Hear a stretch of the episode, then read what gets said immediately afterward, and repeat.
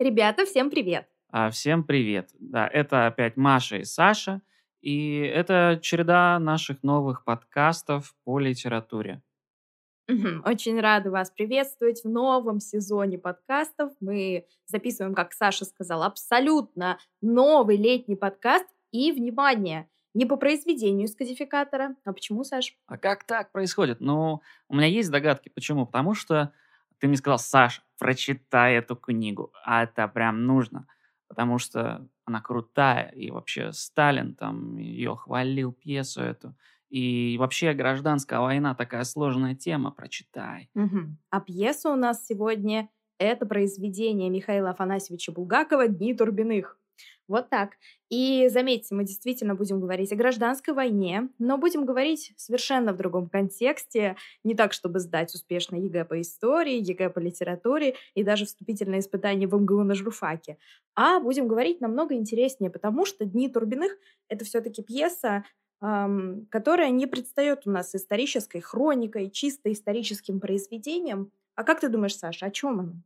Она вообще, мне кажется, просто о жизни людей в моменте, как поет Джарахов. То есть, ну, был у людей такой момент, да, когда война как бы закончилась, Первая мировая, началась гражданская война, угу. И все хотят э, это одеяло на себя перетянуть, а люди, они как бы живут, и угу. какими бы они ни были, белыми, красными, и серыми, пушистыми. Зелеными, да, они все еще люди, и у них происходят какие-то трагедии, что-то меняется в жизни, и, наверное, м- это произведение вот о таких людях.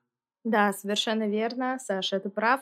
У нас есть э, историческое событие, действительно. Действие происходит в конце восемнадцатого, в начале девятнадцатого годов. девятнадцатых годов. Итак, у нас есть э, семья Турбиных. Это семья интеллигентская. Она стоит в центре всего произведения. И, собственно, все это разворачивается на фоне исторических событий. Гражданская война. А, понятно, что интеллигенты у нас — это Белая гвардия, это белое движение, да. Mm-hmm. И как раз а, глава семьи Турбиных, Алексей Турбин, полковник, он как раз выступает за белое движение.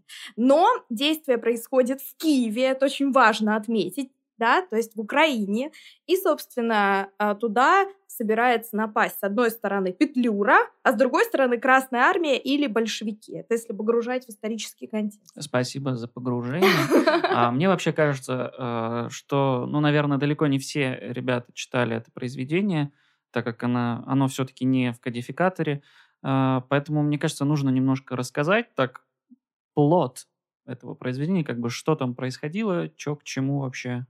Ну, как ты уже сказала, это, конечно, такое произведение о трагедии. И вначале у нас есть семья. Есть сестра, значит, ее зовут Елена Васильевна, по мужу Тальберг, в девичестве Турбина. У нее есть старший брат, это Алексей Турбин, и есть младший брат, которого зовут Николай, Николка. Николка. Он юнкер. Кто у нас Николай и Алексей? Они кто? Они военные. Они военные. Да, да, только... Николка — это квас, ну, все знают. Ну, понятно, что у нас Николка молодой, ему восемнадцать лет, он юнкер, а Алексей, он такой тридцатилетний полковник, да, то есть глава дивизии. Итак, что у нас происходит? Значит, начинается действие фактически с того, что Елена ожидает своего супруга Тальберга, он тоже у нас полковник генштаба, то есть крутится вокруг украинского гетмана. Там не назван гетман, но подразумевается Гетман Скоропадский. Это реальная историческая личность. И, собственно, понятно, что он там служит при штабе, его все ждут дома, действие происходит в доме Турбиных, ожидание, ожидание, ожидание. И, наконец, Тальберг появляется и говорит Елене. Что говорит, Саш, помнишь? Он говорит: жена, мне пора валить, как одноименная программа у Руслана Усачева. Пора валить, жди, через два месяца я либо вернусь, либо там тебя перетащу. И, ну, Елена как бы такая: чего? Но она это вслух, конечно, не сказала.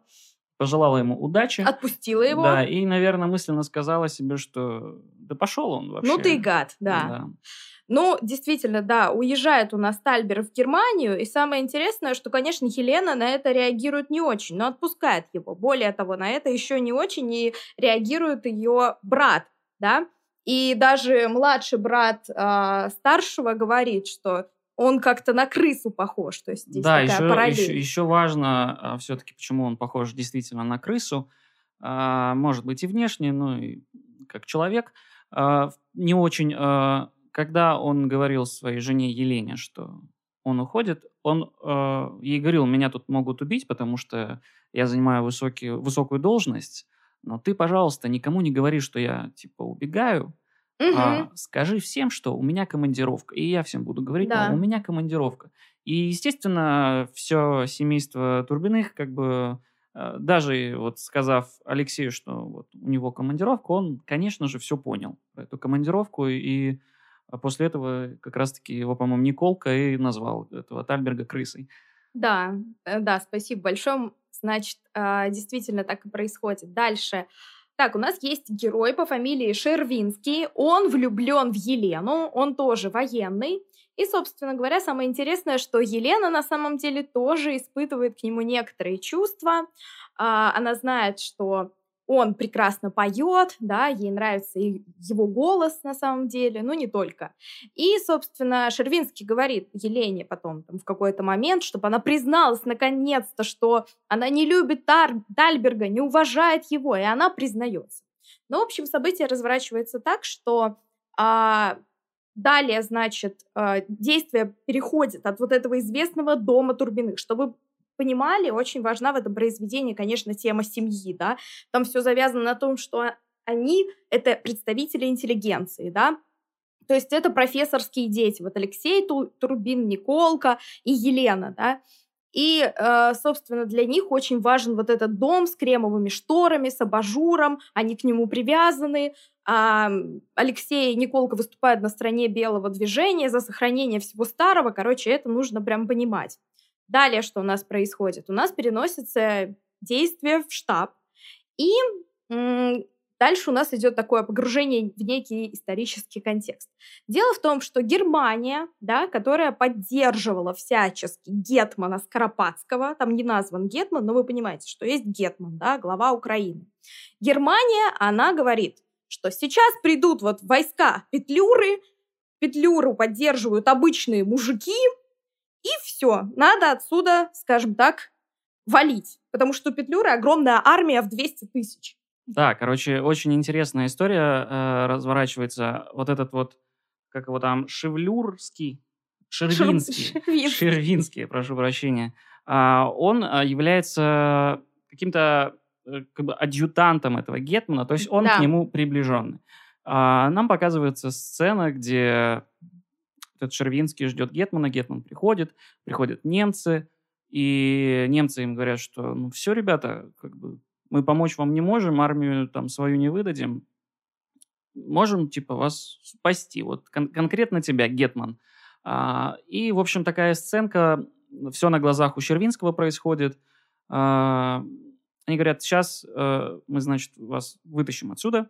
А, один из немецких офицеров стреляет два раза, по-моему, просто в воздух, там, естественно, какой-то шум, непонятки, неразбериха, что происходит. Гетман тоже ничего не понимает. И, в общем, они сделали так, как будто там кого-то ранили, этого Гетмана переодели в немца и увезли. И он там на прощание пожелал там удачи. Ну, вы понимаете, все, да, да, что Гетман оставляет народ, оставляет свою армию, ему плевать, и он спасает, по сути, свою шкуру, да. То есть его вывозят, да. Но это, конечно, большой позор. И, собственно, что происходит после этого? А после этого у нас а, действия опять переносятся. Они переносятся в одну из гимназий города Киева. И, собственно, в этой гимназии у нас находится уже Алексей Турбин, главный герой, главное действующее лицо. И он знает, он в курсе, что с позором а, Гетман, вот этот вот Скоропадский, как бы переоделся и убежал. Дальше, значит, а, он говорит своей армии, что я, как человек, который вас любит, я не готов дальше продолжать вот эти вот бои, и я не готов выступить а, перед Петлюрой и вас отдать Петлюре, да, чтобы вы сражались, потому что у Петлюры огромная армия, вы погибнете. Потому что все, белому движению конец. И куда бы вы ни ушли, то есть они начали там говорить, да ты что, да ты сначала ну да, говори. То есть, по, по большому счету, он э, э, в глазах своих э, там, подчиненных оказался предателем, но э, вопрос в том, что они не знали информации, которую знал он, и он не хотел это до конца раскрывать, угу. а, но в итоге ему пришлось это, потому что там на него уже юнкера там, и, и пистолеты начали наводить, и так арестовать далее. Да, его, арестовать типа. хотели. А, но в итоге он им сказал, я бы сам воевал бы, если было бы вообще за кого. А так, мол, вот видите, высшие чины позорно убежали, а, там кто-то из юнкеров говорит, да мы на Дон пойдем, там вообще с другими. Он говорит, ну а что, я знаю про ваш Дон, там будет то же самое, мол, как только за жарен, э, жареным запахнет, сразу же и они убегут. И поэтому он их распустил, и, собственно, вот в этот момент, когда уже все там плюс-минус разбежались, э, сказал им снять шевроны, все, чтобы их никто не узнал, чтобы они остались в живых. Э, в этот момент, собственно, начинается наступление Петлюры, и так получилось, что то есть его убили, Алексея, а Николка как бы оказался раненым. То есть да. он, он там выпрыгнул, по-моему, в окно, и, в общем, он пострадал физически, но выжил. Да, значит, совершенно верно. Он был ранен, и более того, он остался калекой, то есть он там на костылях потом ходит. Они, значит, точнее, Николка, его заносят в этот дом Турбиных, заносят раненого, у него пробита голова. И сначала Елена, сестра вот этого Алексея Турбина, да, Елена Васильевна, она не в курсе вообще, что произошло. Она все это видит, она начинает их спрашивать, что, что случилось, что с командиром, что с моим братом. И ей рассказывает, ну, как раз Николка ранен и говорит просто, что командир умер. Вот так, значит, разворачиваются у нас события. Потом у нас происходит то, что проходит два месяца, между третьим и четвертым актом проходит два месяца, там где-то сорок восемь дней, И, в общем, у нас э, Тальберг приезжает, возвращается обратно, но перед этим Шервинский, он э, берет и делает ей, скажем так, предложение. И Елена, она соглашается, потому что, как я уже сказала, она говорила о том, что она не хочет слышать имя Тальберга вообще в своем доме. Вот. Э, собственно говоря, все, их все поздравляют, там еще некоторые герои, они поздравляют, они рады, возвращается Тальберг, спустя два месяца. И Мышлаевский, это еще один герой, который вместе когда-то служил с Алексеем Турбиным, он просто его вышвыривает из дома, и, собственно, вот так. Чем заканчивается произведение? Заканчивается тем, что наступают большевики, играет интернационал, и, собственно, все. И последняя реплика у нас, Николка говорит, вот это начало новой истории. И последняя реплика у нас принадлежит еще одному герою, который говорит, ну, для кого, скажем так, начало, для кого пролог, а для кого эпилог. То есть вот такое вот произведение. Да, очень классно, на самом деле, произведение. Читается очень интересно, очень быстро, очень, очень хочется узнать, чем все закончится, хотя там, пьеса маленькая, то есть ты не успеваешь там особо там, долго привязываться к герою, там еще что-то, но э, интересна судьба. Интересна их судьба, интересно, чем все закончится, потому что понимаешь, что и там война, и здесь война, и, и там могут грохнуть, так сказать.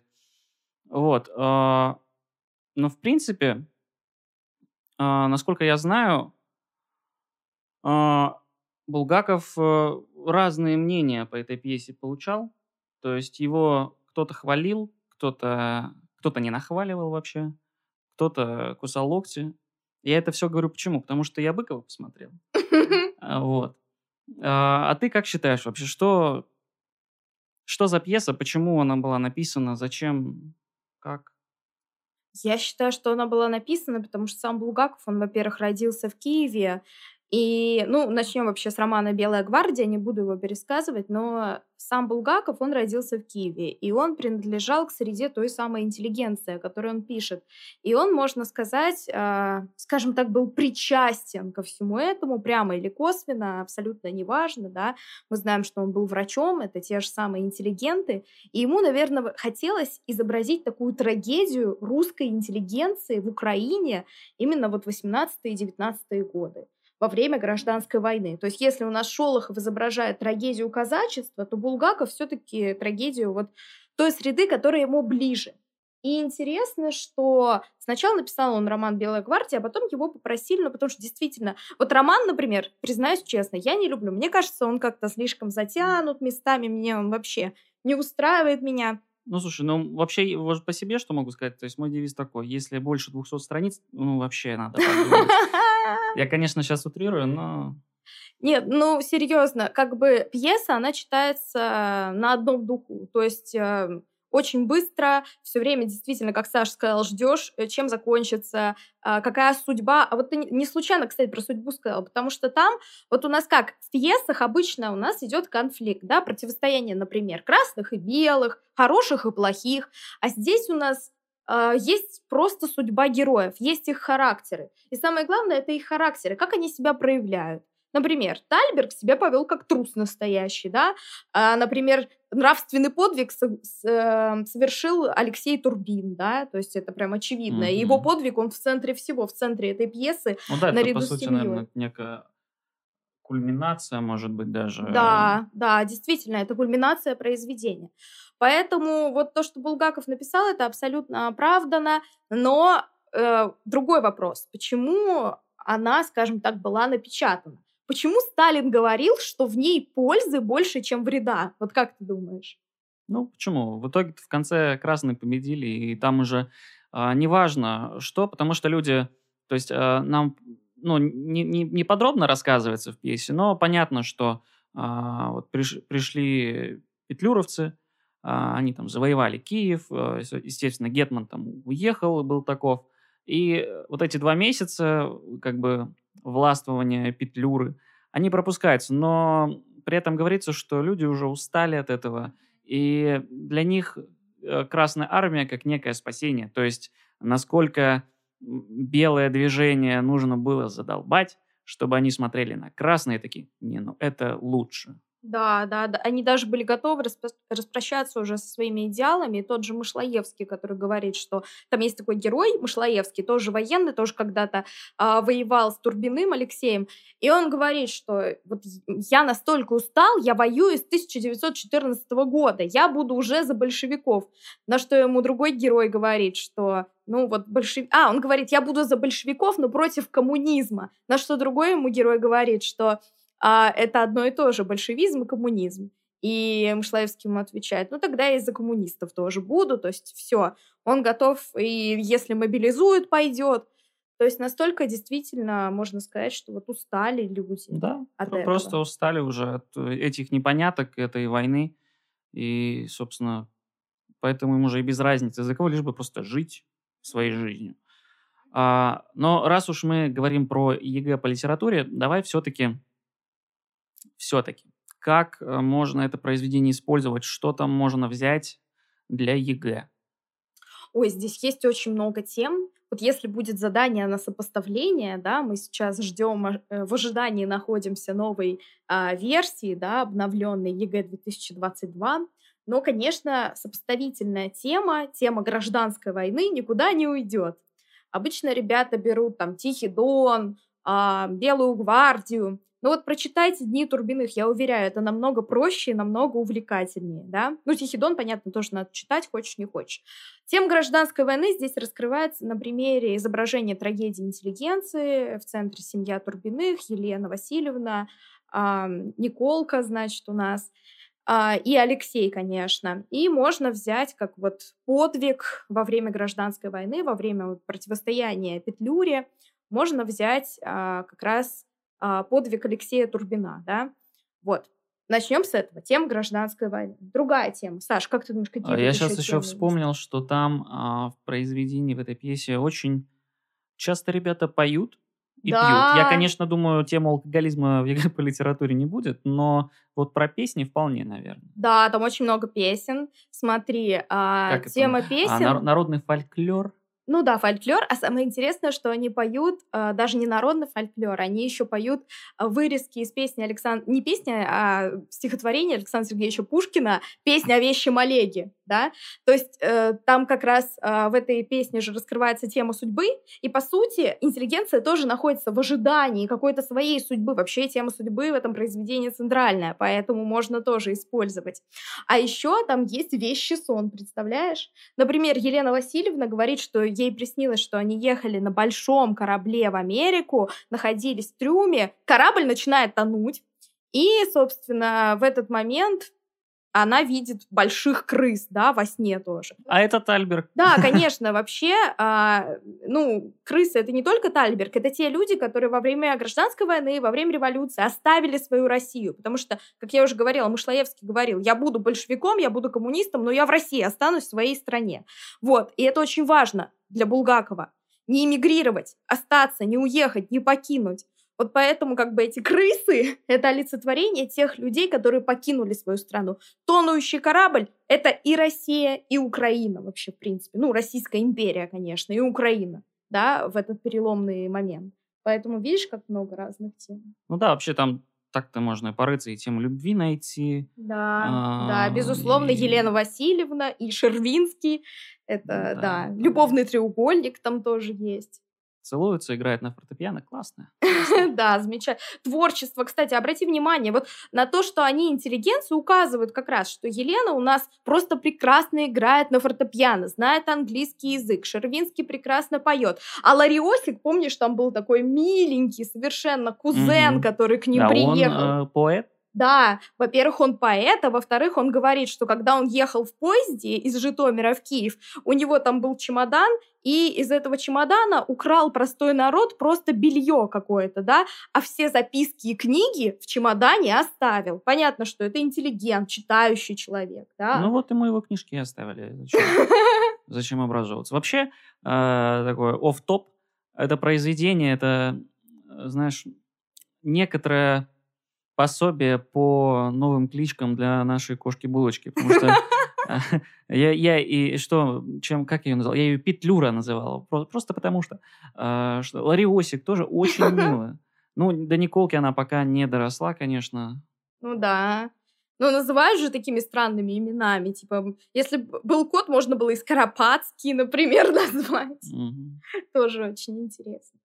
Но все-таки Петлюра. Да, но все-таки Петлюра. Что еще хочется сказать? Наверное, наверное, все. Я очень советую искренне прочитать вам всем это замечательное произведение. Саше оно тоже зашло, он да. просто в восторге. Говорит, что после «Илиады» Гомера это лучшее произведение в его жизни. А, вот. Всем так, советую. Так и говорю, да. так и Можно на Ютьюбе вообще послушать замечательный да, радиоспектакль. Есть спектакль, да. радиоспектакль. Радио. Есть фильмы тоже да. очень классные, там советские трехсерийные, по-моему. Угу, угу. А, посмотрите, почитайте. На самом деле, мне кажется, быстрее будет почитать, чем посмотреть. Угу. А, да и... Не, почитайте и посмотрите. Вот. Я искренне советую, особенно пока лето. Отдыхайте и читайте. Да. Все. Наверное, так мы закончим первый подкаст этого сезона, но еще хотелось бы попросить вас, ребята, кто дослушает до конца, пишите в комментариях, что вы хотите обсудить. Может быть, мы на вопросы ваши поотвечаем. Маша, по крайней мере, я-то могу попридуряться, конечно, тоже поотвечать, но думаю, моя экспертность вам в литературе сильно не поможет. Поэтому задавайте вопросы, предлагайте темы для обсуждения. Будем обсуждать, будем думать. Вот. Да, и будем делать подкасты все чаще и чаще, потому что нам это очень нравится. Да, ставьте лайки, подписывайтесь. Делайте репосты. Всем спасибо большое. Всем пока. Всем пока.